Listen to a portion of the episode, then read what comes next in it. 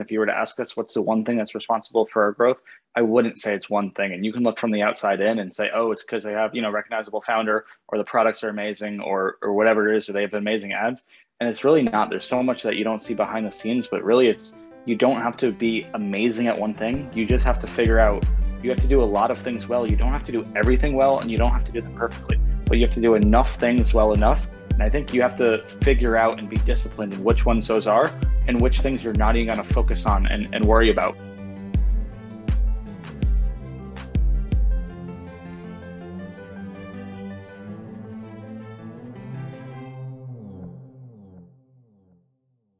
What is up, modern commerce listeners? I want to show you an amazing app we've been using called Triple Whale. You can check it out at trytriplewhale.com. It has all of the business health metrics and growth metrics you could possibly need all in one place, right? So everybody can get on the same page. This has revolutionized our ability to help grow brands and collaborate with brands. Everyone can get on the same page on the most important metrics. So if you're a media buyer, you could come into this and you can just use this little pin icon right here, and you can pin to the top the most important stuff to you. So if I'm a media buyer, I might have ROAS, I might, might have ad spend, uh, I might have new customer ROAS, right? But if I'm an owner, maybe those things aren't as important to me. Maybe I just want, you know, net profit, show me the net profit, show me the sales, right? Show me the number of orders.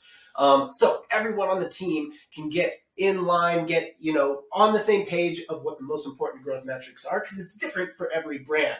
Um, so grab Triple Whale at trytriplewhale.com. Use it. I promise you, it will make your growth path far more clear. And uh, enjoy this episode of Modern Commerce. Welcome back, Modern Commerce. You're here again with Casey and John, and today we've got another hard hitting interview for you. We're continuing our How to Build a Brand series. Uh, this one is John's baby, really. This was all his idea, so you can thank him for all these awesome interviews we're getting lately. Uh, John, who do we have today with us? Thank you, Casey. And before we move to that, I just I need to comment on the bomber jacket. It is fantastic. I'm a big fan. Stick Thanks. with it yeah, g- give me more black t-shirt with bomber jacket. I'm all about it. Thanks, dude. I, am glad you noticed underneath too. It was just a black t-shirt, and you you're like, hey man, you wear a lot of black t-shirts. I'm like, I like them. So today, yeah. just for you, I put yes, on a jacket. I like it. Uh, today we have a, a super awesome guest. Somebody I've like I, I kind of like hounded hounded you for like months, right, Cody, to to be on here. We have Cody Plofker, who is the CMO of Jones Road Beauty. Um, I won't over intro him, but yeah, this was a guest that I really wanted to get on for a long time. Somebody who I I really respect uh, in e-commerce and marketing. So yeah, Cody, if you want to give us maybe just a little background on you and a little background on on Jones Road Beauty, um, yeah. Yeah, for sure. Thanks, guys. I, really appreciate having me. I've listened to a bunch of them and they're really good. So really excited to chat. Uh, Cody, I'm CMO at Jones Road Beauty. So we are a clean eight-figure beauty brand founded by Bobbi Brown. Uh, we're, we're pretty no, new, but growing really fast. And yeah, excited to be here. Uh, kind of come from an untraditional background. My first kind of job, I actually owned a, a gym and a physical therapy clinic with my now wife. And that's kind of how I learned marketing. I just have like an addictive personality. So as soon as I learned like that was what we needed to do to actually grow and survive, I just got kind of completely hooked on it. You know, got really into like direct response marketing, like old school copywriting obviously uh, made my way over to Facebook ads, got hooked on it, and kind of one thing became another, and, and, here we are. Yeah, that's amazing. Yeah, I mean, it was similar for me, right? Like, uh, I, I didn't own a business, but it was like I I got hired to be like the director of marketing for like I was not qualified at all and so it's like yeah you just get hooked on it. And then and then you get that feeling of like hey i spent a dollar and i turned it into more dollars. Like that's pretty crazy. Uh yeah it's hard hard to let go. But yeah so give me a little background back in the back in the old days though when you could do that yeah. a lot easier. Yeah now it's a little bit harder to turn one dollar into very many more dollars but yeah. um yeah so great. And, and give me a little background on on the brand on jones road beauty because i think this is actually a really cool story that you're pretty connected to yeah for sure, yeah. So the brand is, uh, if anybody has ever heard of Bobbi Brown, my mom is Bobbi Brown, so she's a, a pretty well-known makeup artist. So after leaving Bobbi Brown Cosmetics, uh, decided to found Jones Road Beauty, uh, and she launched it um, October 2020. So pretty much kind of like mid-pandemic, and you know, it's it's a we're, we're a clean brand. It's it's really trying to take everything that she has learned throughout her career and kind of simplifying that down into like a no makeup makeup look. But you know, obviously, clean products weren't really a thing back then, so that's kind of a another value add that we have. And um, yeah, it's it's been amazing. I mean, since launch, it's just been really well received. Obviously, really fortunate to have you know a well-known founder and an existing audience. But it's just been a ton of fun. Obviously, there's always been struggles, but yeah, we, we have grown really quickly. I mean, did eight figures in the first year, and uh, you know, continuing to to grow really fast. And obviously, there are issues and supply chain things, but but it's been awesome. Yeah, that's amazing. So okay, um, one of the things you and I have like gone back and forth about on, on Twitter. So what I want to do and, and, what I've I've you know kind of told you up front is is we're looking to do kind of brand growth stories. We want to tell you kind of so, some of the successes you've had, some of the things people can learn from, but also some of the circumstantial stuff, right? Like some of the stuff that like you look, you know, somebody could go copy this and I give you the exact playbook we run, but it, it doesn't mean it's going to work for you because we have you know xyz unique circumstance or something like that. And one of the things you and i have talked about on twitter that is uh, like one of my favorite toxic topics is moats true moats right? Like uh, and if you're not familiar with that that term a moat meaning like you know a moat around a castle you know if you have like a deep and wide moat around the castle it's harder to get in right in medieval times. Um, the same thing with the business like a true moat around the business that make it really hard for somebody to replicate like really hard for your business to sort of like go under right uh, for, to get like uh I don't know, taken over attack. I don't know what the word I'm looking for is, but um, it really is like a great defense around your business. And you and I have talked about that. And I think it's something Jones Road Beauty has. So, I mean, I would be interested in your perspective on like, you know, is this something you got involved with because you saw there is a true moat here? Um, or or or is it like you know is there a world where you would have gotten involved with with marketing you know e-commerce brands that didn't have true moats? Like did you have that foresight when you got involved or were you still just like yeah i'm, I'm a beast at facebook ads so we'll be good to go you know what i mean? Yeah for sure. That's a great question. So before this company i was involved in, in e-commerce and that's pretty much what i was doing and you know that was you know 2018 through like 2020 i guess. Mm-hmm. and you really didn't have to have a moat because obviously that was pre ios and so I was, I mean, I'm, I'm, I'm 29 years old, but I was probably 26, 27 then. And I was so arrogant that I truly thought that none of that stuff mattered. I didn't think brand mattered. I had no idea what gross margins meant. I knew, I knew LTV mattered, but I thought anybody could get LTV through, you know, through email, you know, like upsells yeah. and stuff like that. But really like, why do you have to do all stuff? Like just do Facebook. Like I spend $1, I get five back. Like, let's just do that. And like, none of that stuff really mattered.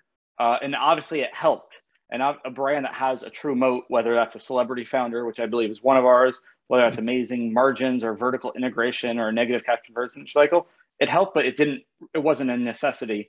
And now I feel like the brands that are doing well and the brands that are struggling, that's really the most important thing. You know, it can be a, a truly differentiated product. It can be amazing margins, amazing LTV, a brand, but uh, I think it's it's a necessity now in direct to consumer versus it was just an afterthought or a luxury before. Right. And, and, and I think that uh, I would actually say still it is in the true sense that we're talking about, like what is a, a real mo a real competitive advantage, a thing that is like, it's pretty hard to cross.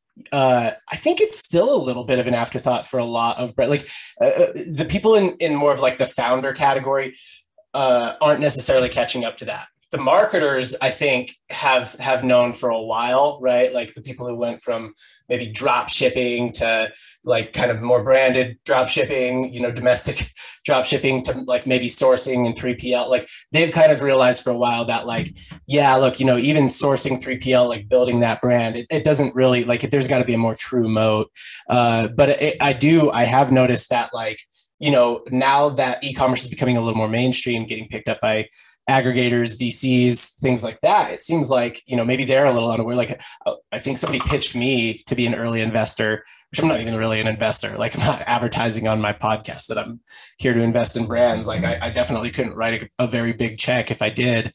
But it was like I mean they just wanted to launch a dog products brand you know, with with product they sourced in China, which you no problem sourcing product, that's fine. But like they wanted to launch a dog products brand with this sort of like sustainability, kind of message of like they were gonna uh, i think uh, donate a percentage of proceeds to and i'm like that's it's too played out you know like it's not a real mo i, I just you know i don't and i hate to like kind of be, burst that bubble for anybody in that category but yeah i mean that i don't mean to ramble on this but um, i think that's what we're talking about right is true moats so one that we hear a lot casey right is like oh my my product, my product is my moat. Like our product is really great, um, or my brand is my moat.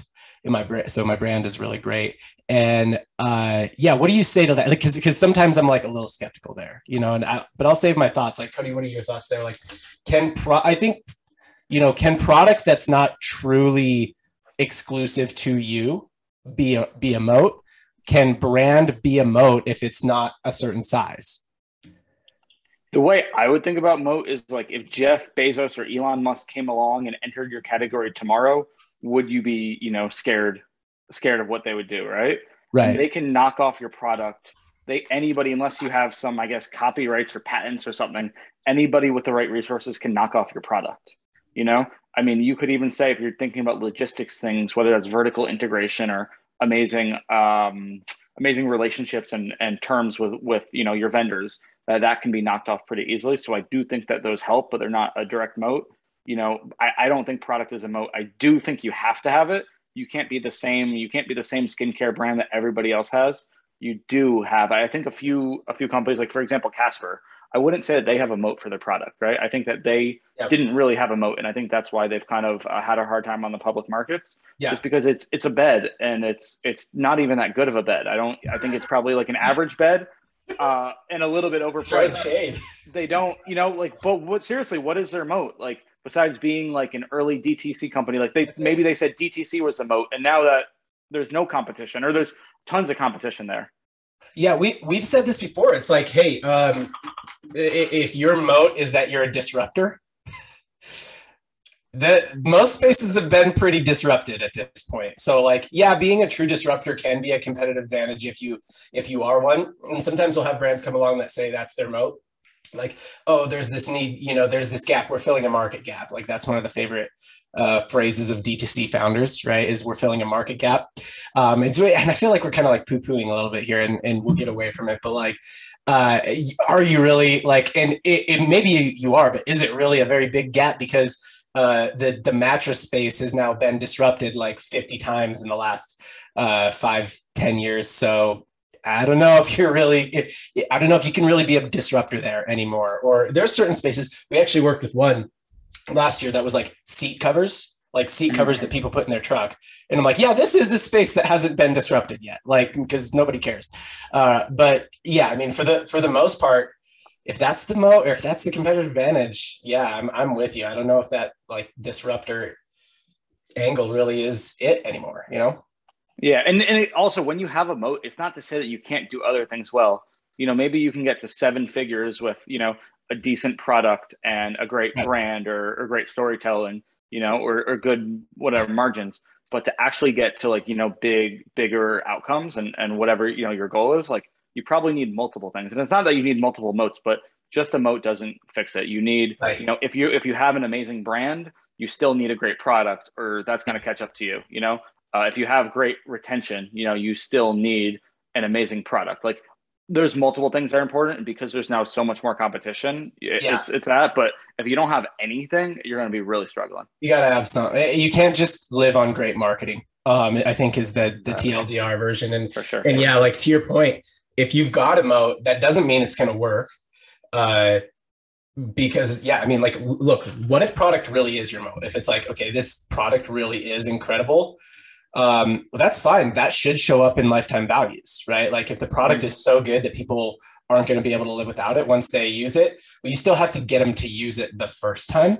So, uh, you know, if if that's the whole moat, and then you're like really bad at everything else, then you're probably not even going to be able to get them to use it the first time efficiently enough. Um, or if you do have a moat, you got to leverage it, right? Like we actually mm-hmm. worked with a brand that had a, like a very real moat. One of their uh, founders was a major celebrity. Like if I said the name, it's an athlete, and if I said the name, you would know it. Like an athlete that's transcended beyond just their sport, um, and and uh, like that she wouldn't allow herself to be used in ads. Like she wouldn't allow us to whitelist. And I'm like, it's not like mm-hmm. she's just a partner, right? Like she's a founding member, and it's like.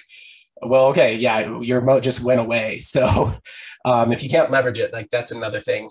So, Okay, I want to move past this a little bit. Wait, one more thing almost. So if if you don't have one like let's say there's no celebrity that you're not vertically integrated you know and those are the two that like a lot of times you're just that from launch right like it's a celebrity brand or it's an influencer brand or you like just started by like being a maker and then you kind of vertically integrated your processes or whatever um and so let's say you don't have can one be manufactured what do you think like is that possible you know can you manufacture i guess that's marketing you know i think the difference is a lot of people thought that brand, uh, performance marketing was a moat or you didn't need a moat because you know you could again growth marketing paid marketing like. Anything mm-hmm. succeeded it didn't the messaging wasn't as important I, I do think and again it depends on your goals and size and you know i know we've had debates on twitter about like is product even important and i think it depends what what your definition of success looks like you can get to seven figures even um, if you have some good storytelling, some some some good design right. and branding. But if you're trying to get you know to an IPO, like obviously you have to have an amazing product. So I think that's just like the first disclaimer that that I do think it depends. I do think that you can get to a decent size. The reason I'm saying I do think you can get to a decent size, seven to even eight figures, with brand as your moat, meaning a decent product. You know, doesn't have to be amazing. Can't be terrible, but doesn't have to be made amazing. And get brand storytelling or having an audience. You know, right. I do think that you could launch a, a brand and be successful even if your product was not that differentiated, if you had an amazing, whether that's personality or audience. I agree. So, so if you're not an influencer celebrity at the start, I actually think you can build a community with a mm-hmm. brand, right? Like, especially if there's a common interest uh, you know, so Jones Road Beauty, you know, I, am sure you guys are focused on, and I think we've talked about this. Something you're focused on right now is building community. Yeah. Um, community is is another. It, that's a manufactured moat, right? Like, hey, we started with this brand, we started selling, and we have customers. So you have the makings of a community already, and now you just have to move it to a place where a community can live and thrive and and um, you know interact with each other. So. Um, cool. Yeah. I mean, talk to me maybe a little bit. Like, let's get back to Jones Road. Yeah. Um, I have a couple questions here because uh, so you kind of launched. You had this kind of really great first year. I would suspect that was you know heavily. I, I would suspect that like the main driver of that, um, and correct me if I'm wrong. I'm suspect suspect the main driver of that is is what we're just talking about. It's your moat of having uh, a pretty real celebrity uh, exactly. b- behind the brand, and then good. I bet it. You know, you, I would even say it probably didn't even have to be great marketing, just good good solid great. fundamental. I, I, would i would say good at that would be a very nice way to put it. Yeah i'm sure you're great actually. Mm-hmm. but like uh you know just solid fundamental like because that's i mean it was just fuel for that fire that was already burning. Mm-hmm. so where do you go from there if you're jones road? It's like hey we got this thing going we got all this momentum we have all this tailwind. You know eventually just that tailwind or that whirlwind of like hey we we launched on the back of this moat we launched with good and even maybe great marketing like what what where do we go from here? Like does that up into the right trend continue or do you kind of accept like look that trend's not going to continue forever but we kind of continue to optimize and, and go that direction? Or do you say all right what's the next thing we need to do to get that like hyper growth again? Always what's the next thing that we need to do to get that growth? Um you you kind of and it's not the healthiest thing but i guess you have to live in kind of a pessimistic state and know that you can be knocked off. Your growth can stall at any minute. You know, if you're hot right now, it can always die off. And definitely don't want to rest on your laurels. And that's something that like I definitely never thought. And there were probably many internal, you know, meetings and disagreements about this that our moat was good enough that you can't just have one. You can't ignore everything else, you know? And so you right. can't just be a great product company. You can't be a celebrity brand there are so many examples of all of those that that haven't done well and, and for whatever reason. So i want to be great at everything. I want to have great paid. I want to have great facebook ads really good systems for turning that out. I want to have great influencer marketing. Email is pretty much free so you should be doing every like there's just no excuse not to be driving 30% to 40% of revenue from email you know? I wanted to, to work on a website. You just can't rest on on your laurels at all and i think that has been it. Obviously there's there's luck there's our moat but that's kind of i think the key to success is not one area that I think we're crushing. I think we're doing a lot of things well enough. And first year, we didn't have to. We didn't have to do any conversion rate optimization. Like we didn't really have to hyper optimize anything. Mm-hmm. And now that we're able to build out our team, that we have this growth trajectory, like now we're we're trying to take it from you know just just okay, good enough to to get us to where we want to go. Like I'm not, I'm not saying you have to be great at everything, but you have to be pretty good at a bunch of things. Yeah, I, I, you know, I like it. So, because this leads me to my next question, and, and I, I didn't even know you were going to go here with team. You're doing something that a lot of e-commerce brands in your stage uh, what are you? I mean, you're two, not even two years old at this point, right? Um, like like a year and a, like you're like 18 months old, right? Uh, you're doing a, something that a lot of e-commerce brands at your stage don't do. So m- many e-commerce brands at your stage work with, uh, I, I, would say on average, and it depends on the growth trajectory. And your guys is, is high. You have a you have a fast growth trajectory, so I can kind of understand this, but um, you know they're working with agency partners outsourced work, freelancers, things like that, um, and keeping their internal team and their payroll and overhead down uh, for the first few years, oftentimes before until they get to a point where they have like a pretty solid idea of of demand planning, right? And and the demand planning in e-commerce, like I always make the joke that demand planning is like, oh, you mean demand guessing, like, but but like uh, until we get to a point where it's like, hey, we know that we'll probably be able to re- drive, you know, even if everything is worst case scenario, just from our email list, rebuys, everything like that, we'll be able to drive this much revenue and we know we can cover this much overhead. And that's when they start building the internal team. You're aggressive there. You're building an internal team and you're building an internal team that isn't just junior people, right? Like you're not building a team of junior people that you can delegate tasks to. You're actually building a team of people that you can delegate outcomes to, like some even like kind of like I'm guessing not the lowest salary employees out there, right? Um, I'm interested in your philosophy there because it's a little bit different route, and I'm not saying it's the wrong route. It's a little different route than many go who use agency partners for the first little while.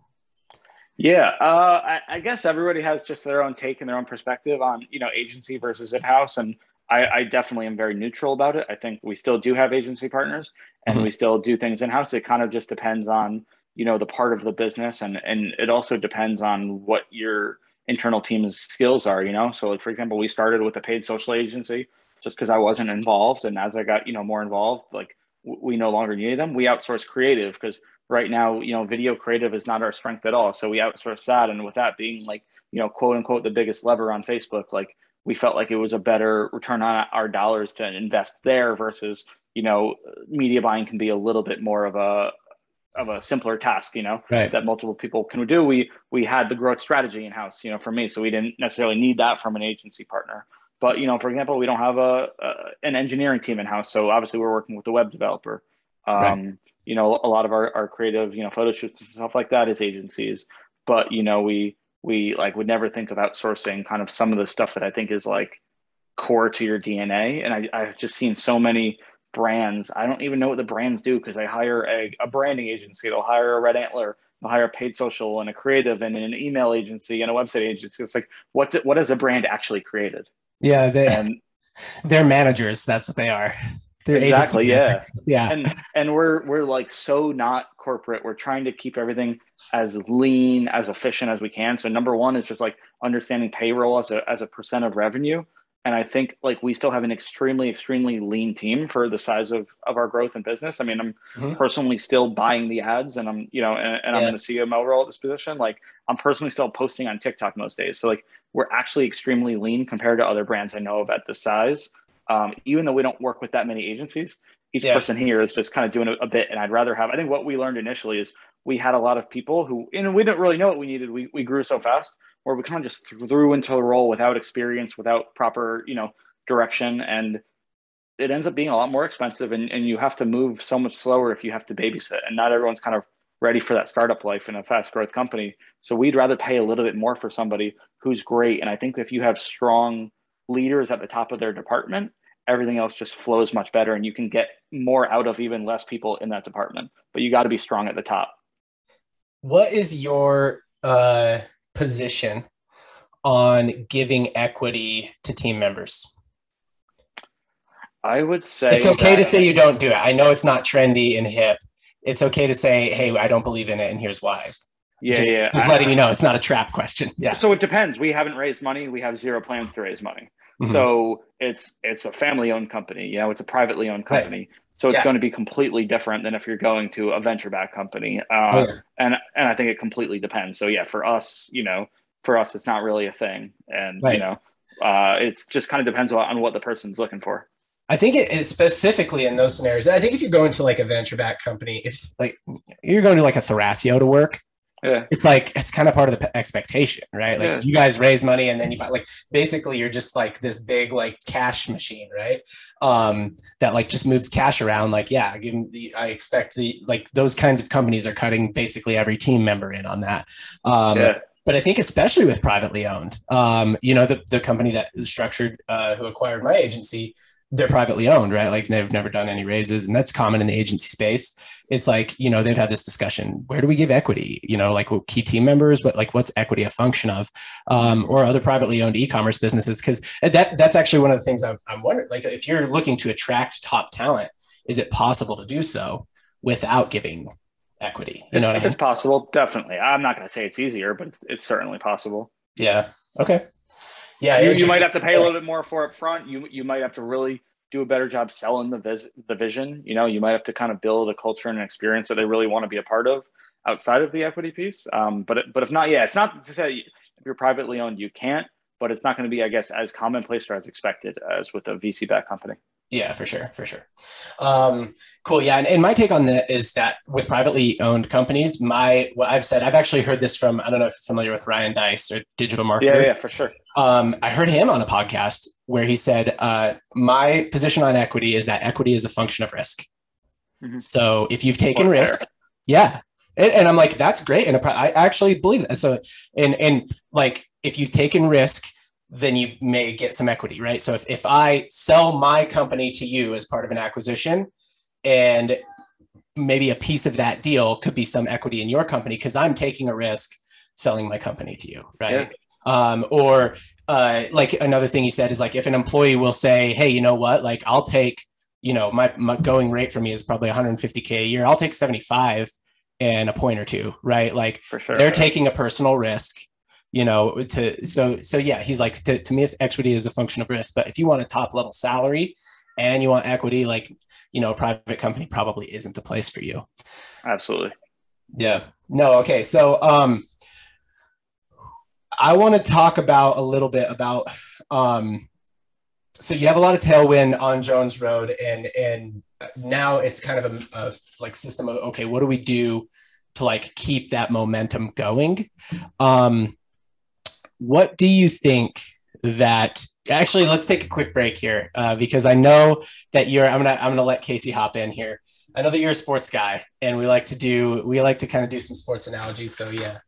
Uh, casey yeah so um, i don't know if we brought it up on our pre-call uh, call but uh, yeah we're big fan of sports analogies on the show. It's kind of been a staple in these interviews that we ask do you have a favorite sports metaphor that you bring to the business world just in large. I'll give you an example. Uh, one that we use is like uh, you run to set up the pass run to set up the deep pass right? Like so it'd be kind of like engaging an audience not necessarily giving them the biggest offers of all time all the time but keeping them engaged you know that's that's handing the ball off a couple times in a row and when they get used to engaging but without an offer that's when you hit them with that big offer you go long you go deep you go for that touchdown throw over the top um, i don't know if you're a football fan it doesn't have to be football uh, but yeah wh- whatever uh, whatever analogy you might have Yeah. for sure. So I guess maybe not an analogy, maybe a metaphor, and yeah it's pretty simple. But I just think about you know, and I think a lot of my role right now is, is building our team, and I, th- I just think about it in terms of building a sports team. You know, Right. it can be any team, but probably uh, an NBA team is the most important. You know, and just understanding not only how you know like what you need and what the needs are, but really what's most important is how all the the pieces fit together. You know, and knowing that you can't put you know five Michael Jordans or Shaqs on a team and and you can't put you know you would never be able to put like Kobe and Shaq and Michael together. It's just too much going on and too many egos. But you also don't want to have the entire team be filled with you know six men of of the year. So you really have to understand you know the different personalities, which is you know how you're building your culture, but also the different skill sets and, and knowing you don't have to be amazingly strong in one area. It really is a team game, and everyone's got to kind of hold their own. But you don't need A players all across the board sometimes you're fine with B players, and it's actually you don't want A players all across the board. I agree with that, and I think it's like, man, I just hate.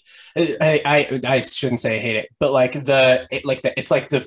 I feel like in wherever people go to get trained to do HR, they get told like, "Hey, the, the main thing that you need to do is put in every job description that you're building a rock star team," um, and like that's that's their education. Then they're like, "Okay, now you've got to go out into the world."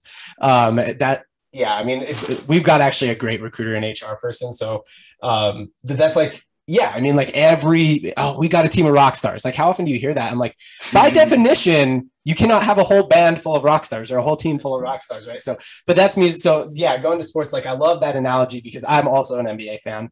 Um, and like, you know, one of the things that I respect most in NBA teams is teams like, um, like Golden State this year or like Milwaukee. Like Golden State is getting, I mean, not now because he broke his elbow, but but Golden State is getting like 20 minutes a night out of Gary Payton II, who like couldn't even find a home a year ago, right? Like they that was figured a dirty out. play, by the way, dirty play. Yeah, it. I mean, yeah, we, we could go down that road, but like it, like it's it's like he couldn't even like people couldn't even find a use for him, right? Like no mm-hmm. other teams couldn't even find a use for him, and they figured out a way to use this person or like uh, Milwaukee Grayson Allen is a great example. I'm a Jazz fan. We we drafted Grayson Allen. We had no use for him. We traded him to Memphis. He got a little more usage. Milwaukee gets like 20 25 minutes a night out of Grayson Allen. Uh, they just like found a way to use this guy with the other pieces that they have. So, I mean, the championship teams a lot of times are built on, yeah, like a super team. You never see super teams with Can, like. I, can I play devil's advocate just because Yeah. I'm a Nets fan?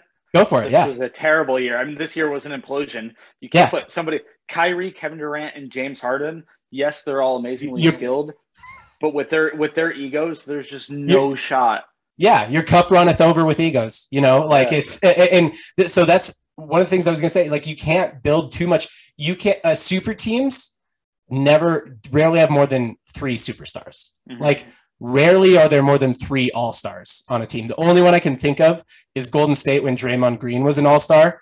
Uh, but that's a that's a homegrown. They drafted all four of those Sure. all stars. You know, so like those. it's rare, and they have, there has to be this level of respect for each other. If Yep. you're going to do that, that's just extremely rare. Right. They built them all from the ground up. That's super rare. And that's the same thing with your, t- like, you know, if you're acquiring top talent, it's like, yeah, you've got your franchise player, you got your maybe two franchise players, but like you can't put Kevin, Harden, Kyrie all on a team. And and if you can do something like that, like let's say there is a combination of three guys that I mean, those are three three guys who would be in MVP talks many years. So maybe that's a little too much, but let's say you could get three guys like that on the team.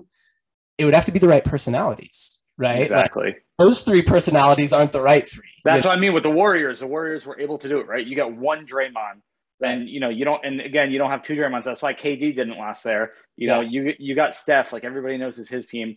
Clay is an amazing talent, but he's also got you know a really humble personality.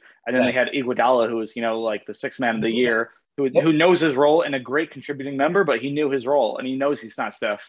Right. And a lot of times one of like understating the role of that glue guy who like, okay, our, you know, there's a lot of egos here. There's a lot of great players here. Like that grounding player, like an Andre Iguodala. Yeah, I don't know. I, I love the analogy because it, it is so true of, of teams too. Like that we we just went through an acquisition at structured and uh and like there's some really great players coming in as part of the acquisition. And it's it's very like you know it can get territorial or it can get like oh defensive or whatever. And so uh, you know, so far it's been good. I think like if you have the right personalities and people who are willing to like kind of put on the jersey and put the team first. But Yeah. uh, Yeah. yeah, no, I, lo- I love that, and, and that's like such a great one as a CMO or as a team builder uh, to have that outlook. I think to like boil that down, it's really chemistry is what we're getting around, right? And and I like to think of it like you know star player, whether it's like Steph or whoever you're talking about, you know, whoever that is in the marketing world. You can like there's like a a value you can put on that person. You're kind of like this person is worth, you know, if, if you're going off like Madden ratings, you're like this person's worth like 90. That's awesome. They're 90, right? And then this other person, they're kind of more of a role player. The business is they're not a cornerstone of the business. But they do a good job in the role. They're like a, a 50, but that's all we need out of that 50 then uh, John, I appreciate you shouting out the glue guys because I think of those people as multipliers. I don't think you assign them like a value, you assign them like a, a, a multiplicative value, like a, you know, like they make everybody, you know, times two of what they normally are, or, or maybe more like 1.5 times. So uh, that chemistry is super important. And like you said, with, with all star players, you're just stacking, you're not multiplying ever. So Yeah. Yeah, no. I at the same time, you need some stars, though, right? Like in in in business, in then like I hate to call out NBA teams, but you don't want to be the Pistons, right? Where it's like you gotta have so you don't you know, you know you gotta have someone. um, but like yeah, it's it, it, you you do need some key players. You need some franchise guys. Sure. Yeah. I like how we actually digressed into like actual sports stuff. That, Yeah. that doesn't happen always. Yeah. I always Low key, I think Casey and I just want to have a sports podcast. and have it on there, too. Coming this uh, fall. No. Yeah. Um, cool. So uh, one thing I want to have, one thing I want to talk over here is, um, first two two less things I want to I want to do, and I'll, I'll give you a preview. So I want to talk through like iOS 14, right? Like like let's just call out the elephant in the room. How has it affected you? Has it been heavy? Has it been like this has been very noticeable? I don't want to downplay it, or has it been like, yeah, it, was, wasn't that bad? Um, and then I also want to get into uh, what is working really well for you right now from a growth standpoint and it doesn't have to be high level growth. It could be like hey here's some like actual tactics and marketing stuff that's working really well for us. Um, and and what do you feel like you're not doing well right now or you need to be doing better or is like hey we're not doing this and i think it's a, a direction we need to go? So yeah let's start with ios 14 um, uh, yeah. Take it away man. Yeah. Uh, It, it hit us. Uh, I think it hit us a lot less than everybody else did. You know, first, this was just kind of, oh, this was a board level decision. Like, we didn't want to be a brand that was primarily reliant on paid. You know, Mm. we, we haven't raised money, wanted to be always profitable. So for us, it was really important to keep a certain, you know, blended CAC and, and to keep a certain MER that was really efficient.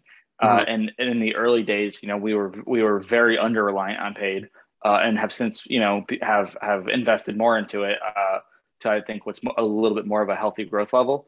But for that being said, you know, our, we were extremely efficient before. And anybody that, that looked at our stuff that was a marketer was like, you guys are under investing and you need to spend way more. Uh, and, you know, I, I, there were times where, especially that being my background, I wanted to scale and I wanted to spend more, but I knew it wasn't in the best long term interest for the business. Yeah. Um, so that being said, it definitely took a hit. We definitely had some struggles last summer when it first started. We just had to up our game and do everything a lot better. And I think as we kind of progressed and I've gotten better, our team has gotten better. We've we've you know uh, been been comfortable or at least have have learned where we need to be investing our time and our focus to recapture some of that efficiency. Uh, it's been it's been really great, and I think I'm way better because of it. Hopefully, our team is way better because of it. It, it, it hurts, but I think because again, there's a moat. The brands that I've seen that that continue to do well on paid social, a they have certain numbers. They have a, a high enough AOV, right? Right. They have uh, again, they're they obviously have LTV and they need it and that kind of stuff. Yeah. Um, but also, their paid social is just amplifying what's already working well inside of your business. And I think before that, before that, it didn't have to be. You could be amplifying nothing and Right. it'd be fine. Now that's how I view paid social. And the brands that I think are struggling either just again aren't experts at it, haven't cracked it, don't have the right margins, or what they're amplifying is really just not the right thing to be amplifying.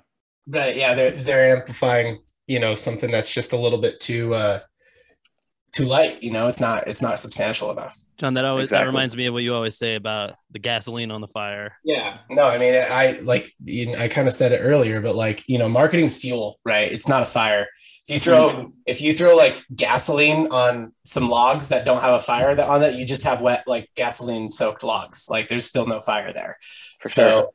Yeah, I mean, I think it's uh, if there's no fire already in the in the business, then you're absolutely right. But I, I also want to agree on one point there where you kind of like it it did hurt, but it's made us better. It has made us better at some stuff. Like we've gotten, you know, away from reliant on the because because let's be honest, were that were the platforms ever really that accurate at tracking? Like, I mean, they were more Mhm. accurate for sure, but like we've gotten away from that and i think that's good like i i like being now that i'm in the world and i've done the work to get there uh, I like having a platform that's like, hey, we don't care. We're, we're not pot committed, right? Like, we don't care what channel is performing. We're just trying to tell you, you know, um, and and that's like really nice. And we've also had to be- get better at media mixing, right? So we've had to get a lot better at like looking at Google and understanding how Google and Facebook can play with each other and say like, Yeah. okay, we're pumping this up here, like maybe we need to move some budget there across another channel into this like shop campaign,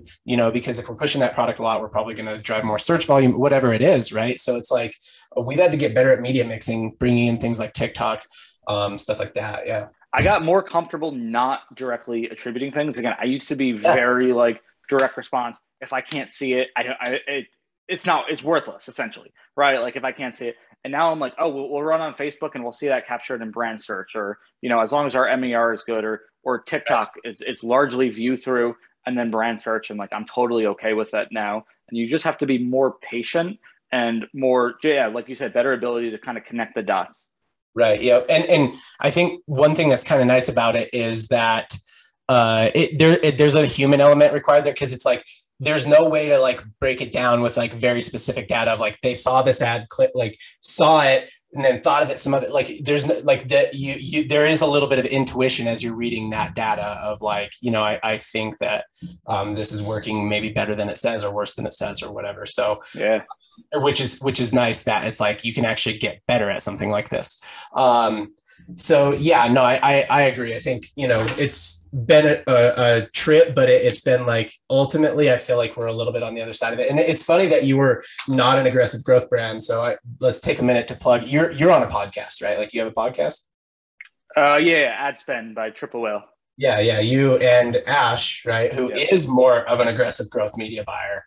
Yeah. Um, so yeah, no, check that out. Check out that podcast. So it's funny that it's it's specifically a podcast about digital ads, and like you guys go get a little nitty gritty.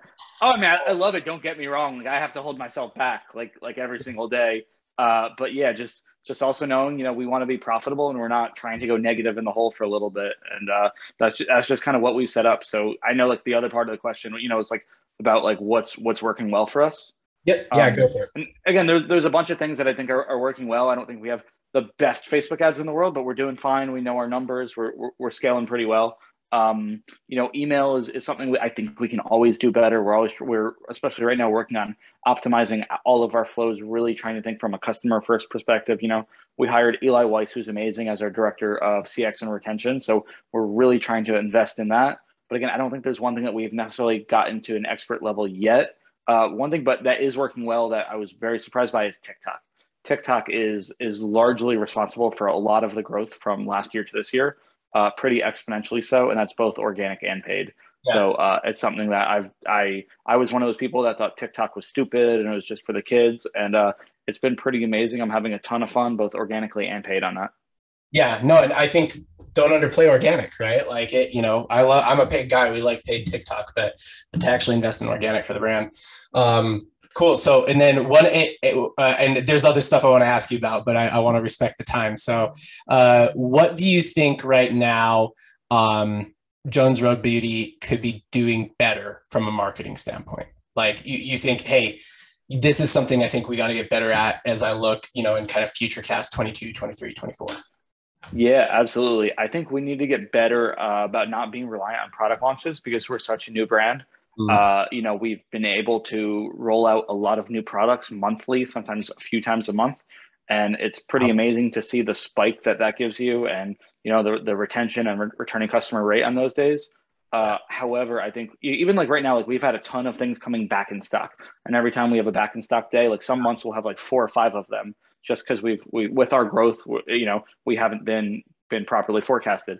But you know, with with that being said, now that I'm looking at our upcoming calendar and we have you know some months with, with no launches, which is totally normal for brands, but us that's a little yeah. scary for me. I think yeah. what we need to get better at is building momentum, building buzz, uh, and building, I guess, some kind of scalable organic traffic and awareness growth without relying on product launches. That that grind phase where it's not based around an event. Yeah. So I will actually say, I mean, I, I'm a big fan of the launch model, like drop drop products as often as you can, but but that's almost just as addicting of a drug as Facebook ads used to be. Oh my god, totally. Yeah. So um, cool, man. Now uh, we have a couple minutes left. So one little segment I kind of want to do here too is um, if you could ask us something, so I, I don't mean to be like, hey, we're the experts, because I feel like you've been teaching us. I've been learning from you all episodes. So um, we have a unique kind of perspective where we're across several brands. If you're kind of thinking through, like, hey, when I'm internal, I'm just focusing on this one brand. Like,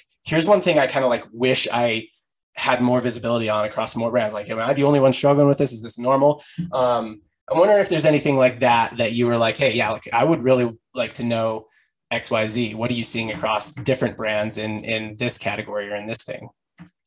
Yeah, for sure. That's a great question. So I would I would kind of wonder what you see as the biggest problem that gets kind of overcome is that unlocks growth for most brands. You know, if there's mm. something that either you guys work through or you've seen other brands work through and some common thing where it's a problem that they're struggling with and once you're able to kind of address it and attack it like that's the thing that kind of takes off the the training wheels.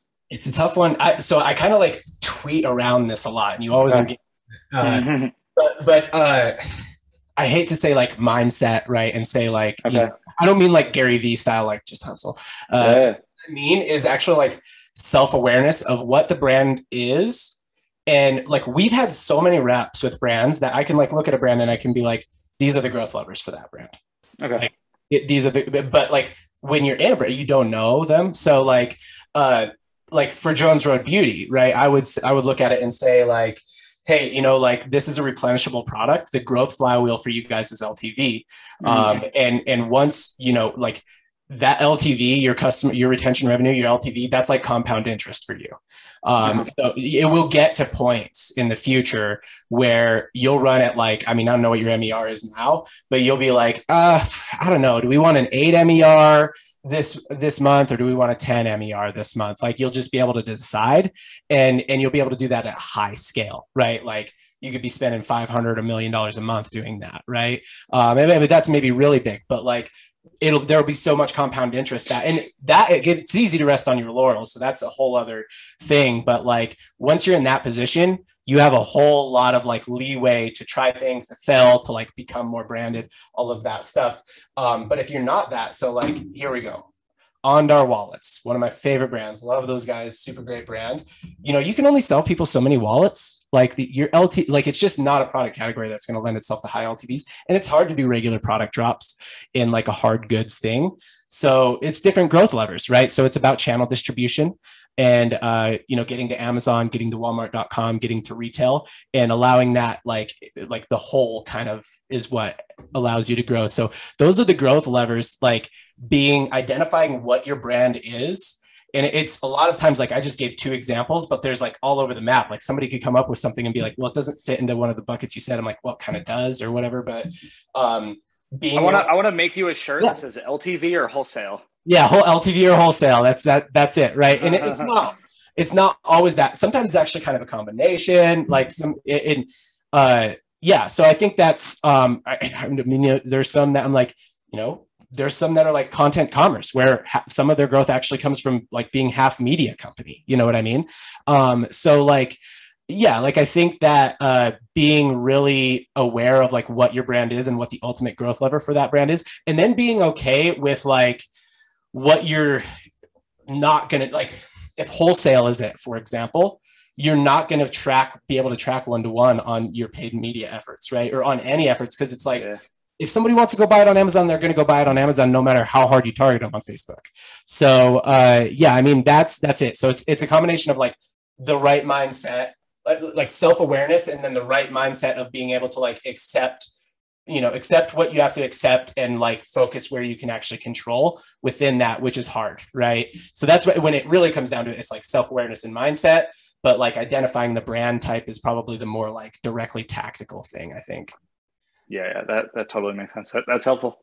yeah yeah cool um, all right so last thing here um, we like to do a parting shot if you've watched some episodes you have to watch all the way to the end to see it but uh, uh, like it's kind of the TLDR. A lot of times it's the teaser we put at the top of the vi- uh, video. So as we've had this conversation throughout, it's just kind of like, hey, if you're going to TLDR this and say like, look, it's it's uh, you know, this is the main thing that I've sort of like learned or thought about or uh, I've either in this conversation or as I've grown Jones Road. Um, yeah, I'll kind of hand it to you and, and let you give us what you feel like the parting shot is for what what should be the parting shot for this episode. Yeah, absolutely. I think that if there's one thing I've learned in, the, in this last, you know, year and a half, two years, it's there's really no one thing. And if you were to ask us what's the one thing that's responsible for our growth, I wouldn't say it's one thing. And you can look from the outside in and say, oh, it's because they have, you know, recognizable founder or the products are amazing or or whatever it is, or they have amazing ads. And it's really not. There's so much that you don't see behind the scenes, but really it's you don't have to be amazing at one thing. You just have to figure out you have to do a lot of things well. You don't have to do everything well and you don't have to do them perfectly, but you have to do enough things well enough. And I think you have to figure out and be disciplined in which ones those are and which things you're not even going to focus on and, and worry about. Because especially if you're a lean team or a bootstrap team, you just don't have the opportunity to, to do everything to do everything per- perfectly. But knowing what's good enough, and then most importantly, the people that are doing it, the team, that chemistry together, who you need, building, you know, the the support for them. That's the most important thing because that's who's going to focus on those things and then make those things into your strengths and attack those weak weaknesses as well. That was like such a succinct way to say something I try to say all the time. Like, chills. That was amazing. So like appreciate it, man. It's just like prioritization and like knowing where to focus. And yeah, I love it, man. So Cody, appreciate you being here. This has been an incredible episode. Um, Casey, I'll let you take it out. Say all the YouTube things. All right, guys. Thanks for being here, uh, watching this episode. Thank you, Cody, for uh, doing this interview with us. Thanks, John, for leading it. I uh, don't know where I'd be if I had asked all the questions. like, what's your favorite sports team? Anyway, guys, thanks for watching this episode. If you watched this far, I'm hoping you liked this episode. So please go ahead and actually like this episode down below. Drop a comment, maybe, if you uh, have anything to say about it. Uh, go ahead and hit that subscribe button so you're subscribed to the channel. Hit the bell icon to get notifications about whenever we drop new content onto the channel. And as always, until next time, we'll see you.